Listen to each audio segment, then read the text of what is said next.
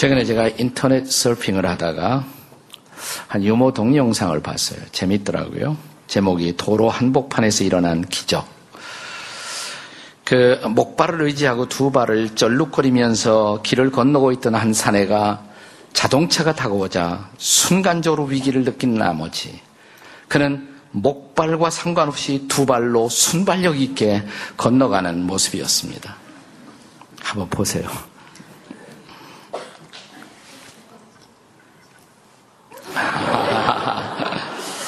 기적이 일어났습니다. 놀라운 기적이 일어났습니다. 에, 비슷한 기적을 하나 더 소개할게요. 이분도 윌체어를 타고 전혀 일어나지 못하는 윌체어를 늘 의지해야만 하고 이렇게 거의 앉아 있는 상태로 항상 시간을 보내는 어, 부인이라고 그럽니다. 음료수 가게에 갔다가 자기가 너무 좋아하는 음료수 하나가 선반 위에 있는 것을 보고 너무 기쁜 나머지 벌떡 일어섰다고 그래요. 보세요. 일어섰잖아요. 예. 우리가 필요는 발명의 어머니 이런 말을 합니다. 필요는 기적의 어머니이기도 합니다. 기적은 흔하지 않기 때문에 우리가 기적을 기적이라고 부릅니다. 기적은 일상적이고 또 보편적으로 일어나는 것은 아니지만 기적은 분명히 일어나고 있습니다. 성경은 기적의 책입니다. 성경의 하나님은 기적의 하나님이십니다. 하나님은 말씀을 통해 기적을 행하십니다. 하나님은 태초에 천지 만물을 말씀으로 지으셨습니다. 빛이 있으라 하심에 빛이 있었고 궁창 위의 물과 아래의 물로 나뉘라 명하심에 하늘과 땅이 생겨났습니다. 땅이여 열매 맺는 과목을 내라. 네, 풀이 돋고 나무가 생기고 꽃이 피우고 열매를 맺었습니다. 2000년 전 이 땅에 오신 하나님의 아들 예수 그리스도도 기적을 행하셨습니다. 그도 동일하게 말씀으로 기적을 행하십니다. 죽은 나사로를 향해서 나사로야 일어나라 명하시자 벌떡 나사로가 일어나 무덤에서 걸어 나옵니다. 앉은 베일을 향해서 일어나라고 명하심에 말씀대로 일어났습니다. 손이 말라서 펴지 못하는 사람에게 손을 펴라 명하심에 그가 손을 펴는 기적이 일어났습니다. 이 모든 것은 말씀을 통한 기적이었습니다. 그러나 저는 오늘 여러분과 함께 이런 보이는 기적보다도 더 위대한 보이지 않는 기적에 대해서 같이 말씀을 나누고자 합니다. 오늘 본문이 우리에게 보여주고 있는 두 가지 위대한 기적, 동일하게 말씀을 통한 기적이었습니다. 그 기적은 눈으로는 잘 관찰되지 않습니다. 그러나 이것은 지금까지 언급한 모든 기적 이상으로 중요한 기적입니다. 오늘 본문은 본문의 배경은 초대교회로서 역사적 혼란기를 경험하고 있었던 그리스도인들. 그때 저 유명한 로마의 네로 황제가 그리스도인들을 박해하기 시작하자 그리스도인들은 뿔뿔이 흩어져 가기 시작합니다. 때는 주후 AD 64년경 전후의 시간이었습니다. 자, 오늘 본문이 포함되어 있는 베드로 전서라는 책 1장 1절은 이렇게 시작됩니다. 우리 다 같이 한번 읽겠습니다. 시작. 예수 그리스도의 사도 베드로는 본도, 갈라디아, 갑바도기아, 아시아와 비두니아에 흩어진 나그네, 중요한 단어, 흩어진 나그네, 흩어져 갑니다. 박해를 피해서, 목숨을 보존하기 위해서 흩어져 가는 이 살벌한 시간, 이 위기의 때, 그런데 사도 베드로는 편지를 써서 잘 숨어라 이런 말씀을 전하고 있는 것이 아니라 그들에게 하나님의 말씀을 붙들라고 말합니다. 이 말씀이 그들에게 기적을 가져다 줄 것이라고 말합니다. 그리고 말씀을 붙들고 있으면 새로운 시대가 열릴 것이라고 선언합니다. 그것이 베드로 전서예요. 92년 전 3.1운동 사건이 일어났을 때도 우리의 역사는 암울한 시대였습니다. 우리는 일본의 식민지 통치 아래서 신음하고 있었습니다.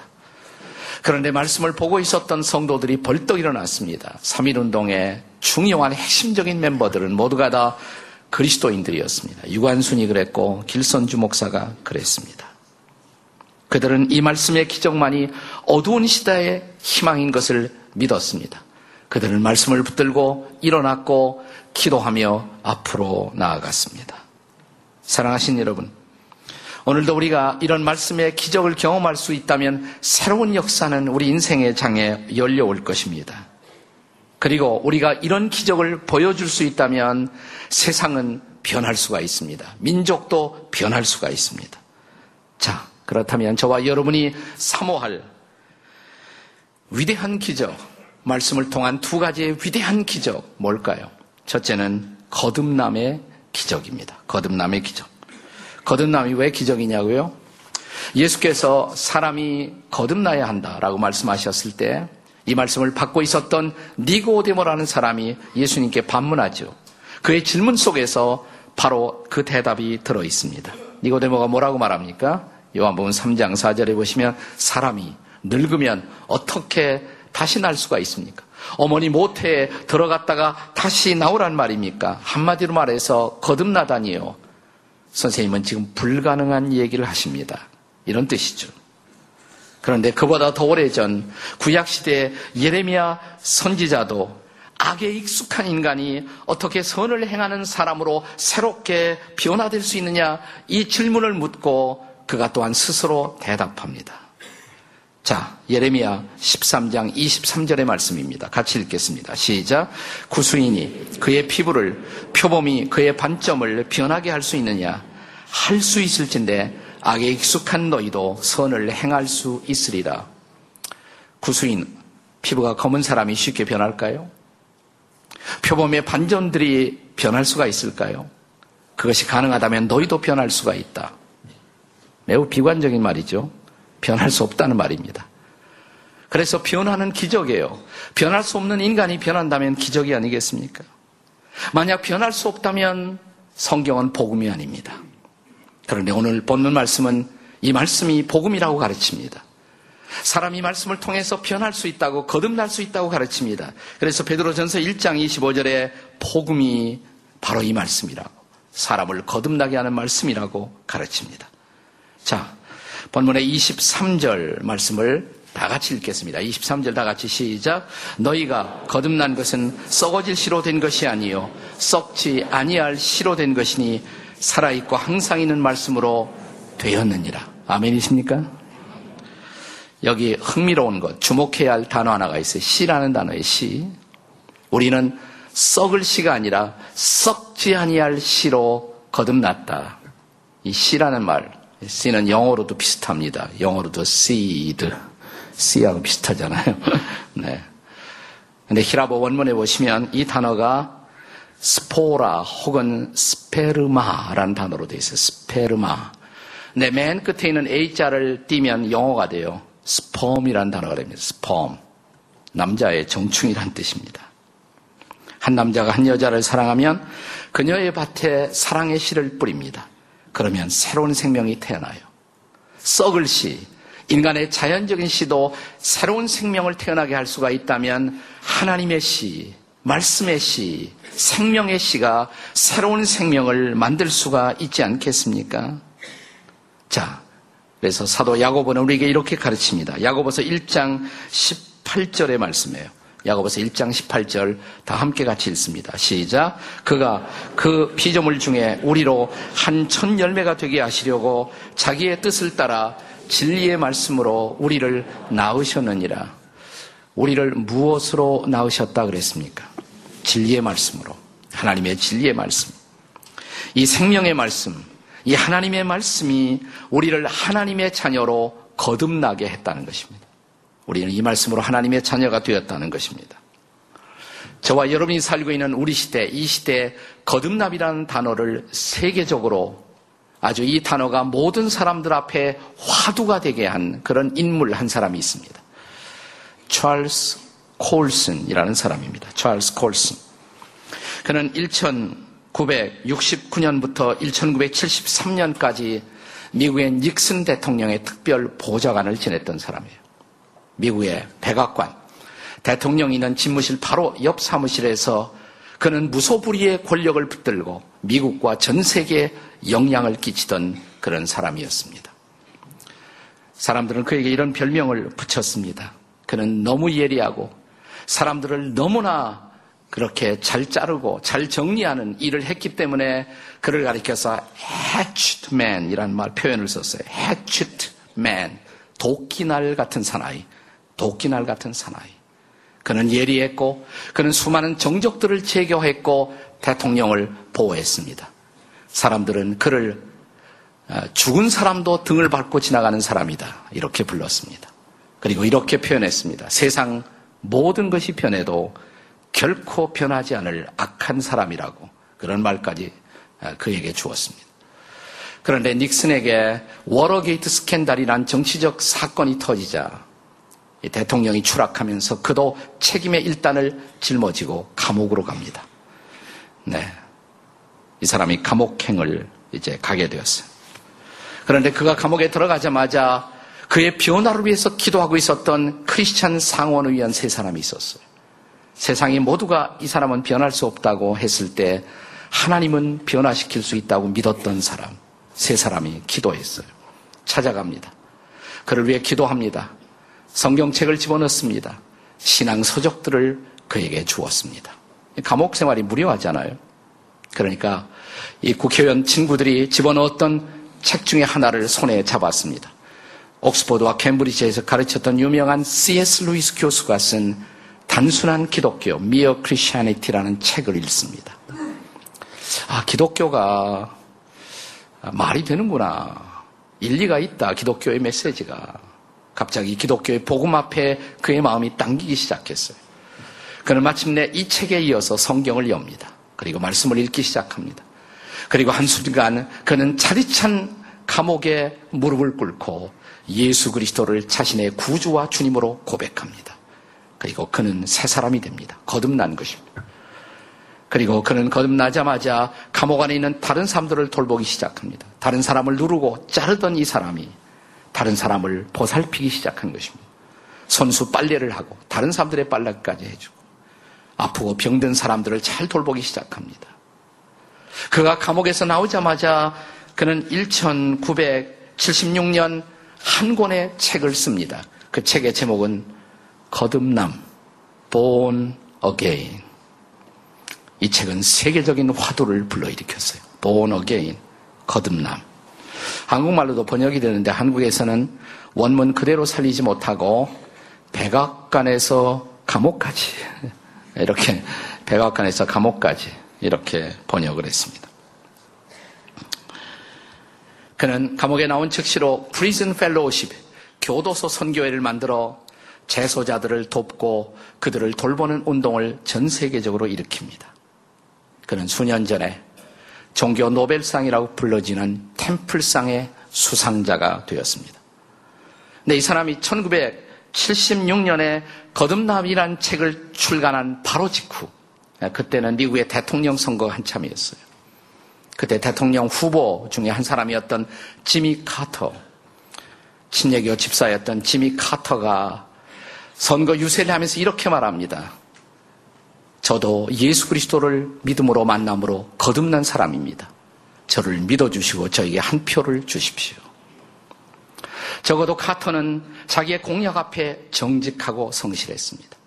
정치가들은 그가 권좌에 있을 때 그를 높이 평가하지 않았을지 모르지만 그의 성실성과 그의 도덕성을 높이 평가했습니다.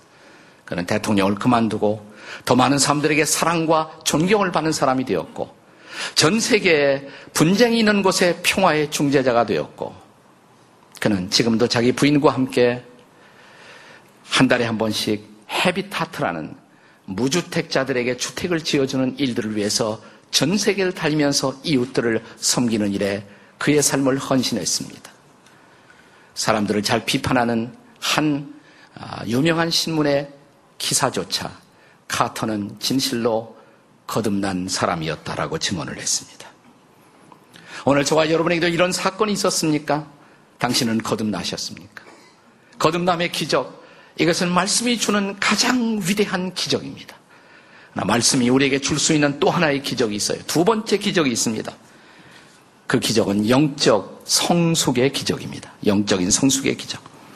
오늘 본문에서 사도 베드로는 하나님의 말씀은 우리를 거듭나게 할 뿐만 아니라 우리를 영적으로 자라게 한다 이렇게 증언합니다. 인간이 부모를 통해서 자연적으로 출생하면 자연스럽게 자라죠. 우리의 육체는 자연스럽게 자랍니다. 그런데 사랑하는 여러분, 우리의 육체가 자란다고 해서 영적으로도 함께 자라는 것은 아니에요. 육체는 자라는데 영적으로는 전혀 자라지 않은 케이스들이 얼마든지 있습니다. 그래서 심리학자들이 만들어낸 말 가운데 성인 아이, 성인인데 아이의 상태로 그대로 있다는 것입니다. 특별히 어린 시절에 상처를 받았을 경우 그것을 극복하지 못하는 유치한 상태를 지속하고 있는 사람, 성인 아이다. 이렇게 말하는 것입니다. 사랑하는 여러분, 이런 사람들이 자라난다. 영적으로 자란다. 이것은 기적이 아니고는 있을 수 없는 일이에요. 우리가 사랑장으로 유명한 고린도전서 13장에 보면 그런데 23장 11절에서 바울은 이렇게 말합니다. 장성한 사람이 되어 우리는 비로소 어린아이의 일을 어떻게 해요? 버렸다. 이렇게 말합니다. 장성한 사람이 되어 어린아이의 일을 버렸다. 어린아이 시절에 유치한 일, 시기하고 싸우고 질투하고 욕심부리고 이 모든 어린아이 일을 버렸다. 장성한 사람이 되어. 그러나 이 장성하기 위해서 영적인 성숙을 경험하기 위해서는 말씀의 기적이 필요한 것입니다. 오늘 본문에서도 사도 베드로는 우리가 버려야 할 것들 어린아이 시절의 유치한 행태 포기의 결단을 우리에게 요청합니다. 자, 베드로전서 2장 1절에요. 같이 읽겠습니다. 베드로전서 2장 1절 시작.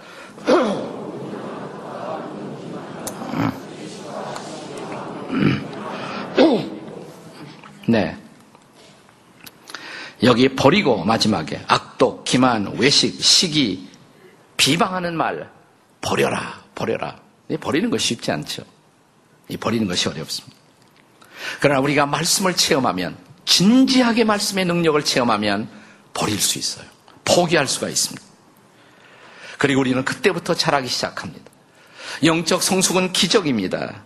그리고 이 자람, 영적인 성숙도 말씀을 통해서만 비로소 가능한 것입니다. 그것이 바로 베드로전서 2장 2절이죠. 자, 2장 2절. 다 같이 읽겠습니다. 2장 2절 시작. 갓난 아이들 같이 순전하고 신령한 젖을 사모하라. 이는 그로 말미암아 너희로 구원에 이르도록 자라게 하려 함이라. 구원에 이르도록 어떻게 해요? 자라게 하려 함이라. 여기서 구원은 우리가 예수 믿을 때 체험하는 그런 구원이 아니에요. 구원의 완성을 뜻하는 말입니다. 그래서 의미상으로 번역하면 구원이 완성하도록 자라게 하려 합니다. 우리 예수 믿고 구원받았지만 우리의 구원은 완성되지 않았어요. 이 구원이 완성되어 주님이 기뻐하시는 모습으로 주님 앞에 세워지기 위해서 우리는 자라가야 합니다. 근데 뭘로 자랄 수가 있어요? 말씀으로. 그 말씀을 뭐라고 표기합니까? 순전하고 신령한 젖. 어린아이들이 엄마의 젖을 보채고 사모하는 것처럼 우리가 말씀을 사모하면 이 순전하고 신령한 말씀의 젖이 우리를 자라게 할 수가 있다고. 사랑하는 여러분, 우리는 종종 우리 주변에서 적지 않게 교회 나온 지 세월이 많이 경과되었어요. 연륜이 상당히 경과되었어요. 그리고 교회에서 직분도 땄습니다. 그런데 교회 나온다, 예배 출석한다, 이것 빼놓고는 안 믿는 사람들과 조금도 다르지 않은 그런 삶을 사는 사람들이 상당히 많죠. 적지 않습니다. 교회 나오는 것, 예배 드리는 것, 그거 빼놓고는 안 믿는 사람들과 조금도 다르지 않아요. 똑같아요. 왜 그럴까요? 그 이유를 진단하는 것은 그렇게 어렵지 않습니다. 본문에 의하면 대답은 두 가지예요. 첫째, 거듭나지 않았거나, 둘째, 거듭나기는 했어도 성숙하지 못했기 때문에, 영적으로 성숙하지 못했기 때문에. 자, 나는 예수를 믿었어요. 그리스도에 대한 고백은 있어요. 거듭나기는 났어요. 그러나 내가 영적으로 잘하지 못하고 있다면 어떻게 하셔야 합니까? 다른 왕도가 없습니다. 말씀을 가까이 하셔야 돼요. 큐티 하십니까? 말씀 앞에 자신을 날마다 돌아보십니까? 말씀에 대한 적용을 고민하십니까? 말씀 붙들고 정말 사십니까? 그러면 변해요. 그걸 안 해서 그렇죠. 사랑하는 여러분, 내가 말씀을 가까이 하는데, 하나님의 말씀을 가까이 하는데, 그래도 나는 변하지 않는다면 그거야말로 기적입니다. 네. 아, 내가 말씀을 가까이 하는데도 변하지 않는다. 그거 정말 기적이에요. 말씀을 가까이 하면 변할 수밖에 없습니다. 자, 우리가 참으로 하나님의 말씀을 가까이 하면 나를 영적으로 돌보는 그런 사람이 없어도 설교하는 사람이 없어도 설교자가 없어도 교회가 없어도 여러분 하나님 말씀 하나만 붙들고도 하나님 말씀 하나만 붙들고도 우리는 놀랍게 변할 수 있고 하나님 앞에 잘 세워질 수 있다. 이 사실을 증언하기 위해서 한 사람이 위대한 불후의 명작 세계 문학 한 편의 작품을 탄생시켰어요. 아십니까? 그 책의 이름은 로빈손 크루스라는 책이에요. 로빈손 크루스. 다니엘 디포라는 사람이 쓴 책입니다. 우리는 그냥 로빈손 크루스를 무인도에 도착해서 살아간 사람의 그냥 모험의 이야기, adventure story 이 정도로 이해하죠? 아닙니다. 로빈슨 크루스가 그런 책 아니에요. 이거는 크리스천들의 영적 고전입니다. 천로역정처럼 영적인 우화, 영적인 상징으로 가득 찬 그런 위대한 영적인 클래식이라고 할 수가 있습니다. 이 소설의 주인공이 28년 동안 무인도 생활을 하죠. 근데 본래 이 책은 3부작으로 되어 있어요, 3부작. 여러분, 대부분 아마 읽은 사람들은 1부작만 읽었을 거예요. 2부, 3부 보면 이 사람이 어떤 사람인지, 작가가 어떤 사람인지 알 수가 있어요. 이 사람은 말씀으로, 성경 말씀으로 꽉 찼던 사람이에요. 말씀을 통한 놀라운 인간 변화의 능력을 증언할 의도로 그는 이 로빈슨 크루스라는 책을 탄생시킨 것입니다. 생명의 말씀사에서 3부작을 다 엮은 책이 나왔어요. 네, 오늘 다 이미 나갔다 그러니까 다음 주일에 오시면 아마 그 책을 구할 수가 있습니다. 자, 이 책에 가득 차 있는 영적인 교훈들, 레슨들, 알레고리들. 자, 이 사람의 이 소설 속의 이야기는 이제 고향에서 자라다가 이렇게 출발하죠. 그가 이제 방황기가 있어서 떠나갑니다. 바다로 갑니다. 하나님을 떠난 사람들이 영적 방황이 시작되는 그 사실을 증언하기 위해서 그렇게 시작됩니다. 그는 이제 아프리카에서 떠놀다가 노예가 돼요. 이것은 하나님을 떠난 인생들이 죄에 사로잡힌 노예의 비참한 실존을 증언하고 있는 모습입니다. 그가 타고 가던 배가 파산합니다. 하나님을 떠난 인생이 영적 파산에 직면하는 것을 보여주고 있는 것입니다. 자, 그러다가 마침내 그가 도착한 무인도, 이 무인도에서 살아야 할 거 아니에요. 이 파산한 배에서 상자 하나를 발견하고 뚜껑을 엽니다. 그 속에 있는 책. 뭘까요? 성경이에요, 성경. 그 성경을 발견합니다. 자, 그가 처음으로 성경을 열어서 읽었던 말씀이 10편 50편 15절이에요. 그의 인생 처음으로 그가 성경을 열어 가장 진지하게 읽었던 말씀은 10편 50편 15절이었습니다. 다 같이 읽어보시겠습니다. 시작. 환란의 날에 나를 부르라. 내가 너를 건지리니 내가 나를 영화롭게 하리로다. 하필이면 이 말씀. 환란의 날에 나를 부르라. 이 사람 지금 환란 속에 있잖아요. 무인도에 지금 떠밀려 왔잖아요. 무인도에. 네. 그러나 그가 이 말씀을 읽어가면서 놀라운 사실을 발견해요. 그가 무인도에서 아무도 없는 사람 없는 곳에서 혼자 살게 된 것, 그것이 환란이 아니라 더 커다란 환란은 자기 속에 있다는 것. 그가 이 무인도에 와서도 자기 속에 떠오르고 있는 욕심. 나는 보통 죄인이 아니구나. 성경을 읽으면서 그것을 깨닫습니다. 그리고 말씀을 읽다가 그리고 영적인 환란이 계속되고 있는 자기의 내면 앞에 놀란 나머지 그는 성경을 펼쳐놓은 그 채로 그 앞에 무릎을 꿇습니다. 그리고 이렇게 그가 부르짖기 시작합니다. 다윗의 아들 예수여 왕자이신 메시아여 나를 회개시켜 주소서 나를 회개시켜 주소서 그리고 그는 마침내 예수 그리스도를 구주와 주님으로 고백합니다. 그리고 그는 새로운 사람이 됩니다. 이 섬에 온 지 12년 만에 그가 거듭난 것입니다. 그러자 아무도 없었던 이 섬, 그렇게 외롭고 고독했던 이 섬이 낙원으로 변하기 시작해. 그것은 하나님과 더불어 동행하는 하나님의 임재로 충만한 놀라운 낙원으로 그의 마음속에서 변화를 가져오기 시작합니다.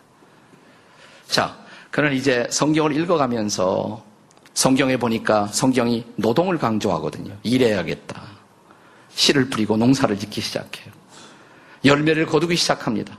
이것은 그가 말씀에 씨를 뿌려 그의 영혼이 영적인 성숙의 열매를 가두고 있는 아름다운 모습을 그리고자 하는 것입니다.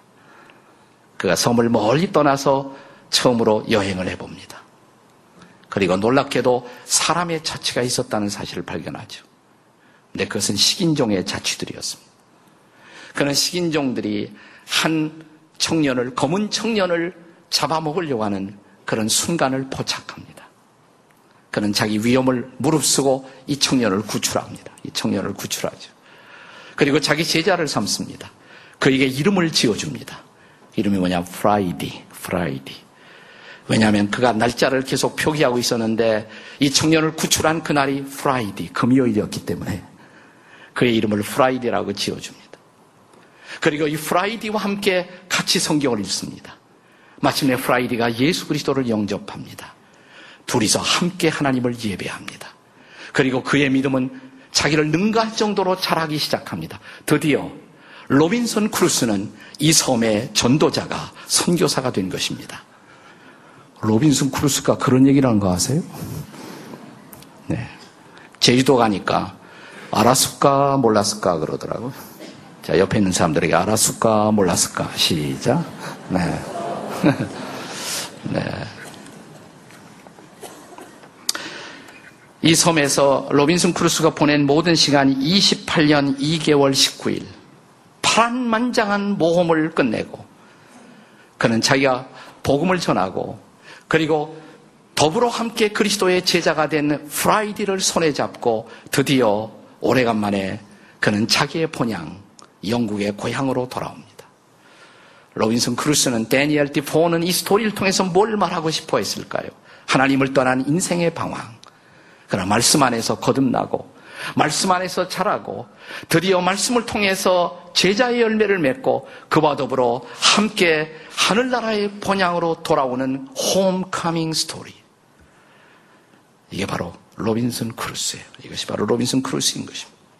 그렇다면 자, 이 데니엘 드포가 증언한 아름다운 인생의 스토리, 이 스토리의 주인공이신 하나님 앞에서 그리고 자신의 인생을 변화시켰다고 그래서 로빈슨 크루스로 이렇게 변했다고 우리 앞에 증언하고 있는 하나님의 말씀 앞에서 우리 모두 물어야 할 중요한 질문 두 가지가 있습니다. 당신은 거듭나셨습니까? 교회만, 나오, 교회만 나오시는 분이에요? 아니면 당신은 참으로 거듭나셨습니까? 그리고 영적으로 성숙하고 계십니까? 확실하지 않다고요? 하나님 앞으로 오십시오. 하나님 앞에 성경을 여십시오. 말씀을 붙드십시오. 말씀을 묵상하십시오. 큐티를 배우십시오. 그리고 말씀을 따라 어떻게 살 것인가를 날마다 결단해 보십시오. 변할 것입니다. 기적이 일어날 것입니다. 내가 살고 있는 삶의 장소가 유배지 같은 곳이 낙원처럼 변할 것입니다. 하나님의 충만한 임재와 하나님의 동행을 경험하며 인생은 살만한 가치가 있다고 증언하게 될 것입니다. 사랑하는 여러분, 하나님의 말씀을 붙들고 기적을 경험한 그 자리. 그것이 바로 유배지가 아니라 패러다이스, 낙원이 될 것입니다. 사랑하는 여러분, 오늘 인생의 바다에서 표류하고 방황하는 모든 분들이여 하나님 앞으로 오십시오. 하나님의 말씀 앞에 서십시오. 말씀을 붙드십시오. 그리고 여러분의 영혼을 거듭나게 하는 그리고 하나님이 기뻐하시는 사람으로 여러분을 우뚝 다시 세우는 이 성숙의 기적이 우리에게 일어나기를 주의 이름으로 축원합니다. 말씀의 기적을 경험하십시오. 기도하시겠습니다. 살아계신 하나님, 마음이 흔들리고 방황하는 자들이 있습니까?